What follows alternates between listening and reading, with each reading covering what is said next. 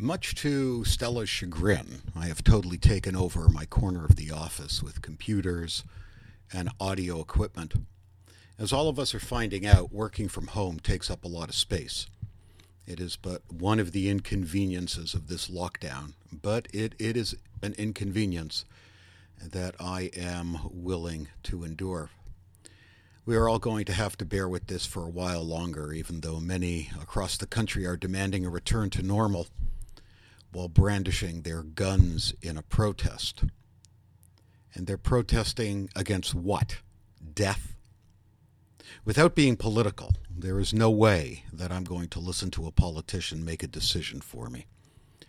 Not a medical decision. I believe that those who want to open up the economy are aware that the decision is based only on a perceived value of goods and services and since there are so many Americans, the death of another 100,000 or so won't really matter. Or so these people think. There's really no other way to understand why so many people are so anxious to get out, knowing that they will be exposed and expose others.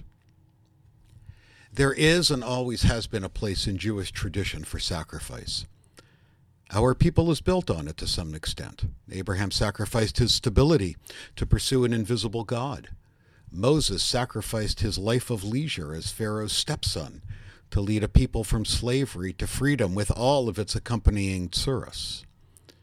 The prophets sacrificed their relatively easy lives at times to preach something more important. The Jewish list is endless. But in no situation did anyone ever sacrifice themselves or their family to go to the beach or to get a haircut. Yes, even with social distancing and masks as the new normal, people are quickly going to stop using them, and we will be right back where we started. Everyone thinks they're immune. The churches that opened a few weeks ago all thought they were immune for theological reasons. And now 30 pastors leading those congregations are dead. And they infected God knows how many hundreds of parishioners. When theology meets biology, biology always wins. Theology ought to be how to live a holy life, not how to bait a virus into believing it can't hurt you. There is a time for sacrifice. And as the new normal evolves, the sacrifice will probably be more social distancing, something, by the way, which is common in many, many Middle Eastern countries where personal space is much wider than in the West. Face masks will be standard, as they are in China and Japan and Korea, and God knows whatever else will evolve. I don't know about you, but I would rather sacrifice by putting on a face mask than dying and killing others. When the Israelites left Egypt, they were thrilled. And then, in not too much time, they kvetched for the good old days of cucumbers and watermelons that they ate in Egypt, which of course they never did.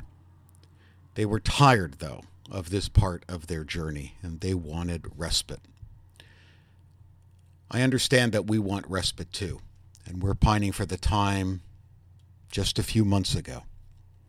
We may never get to that in quite the same way. Too much has changed. But like the Israelites, we get to go to the new place step by step with each one of us as part of a larger community. We will get there. We always have. We always will. But I want us to get there alive.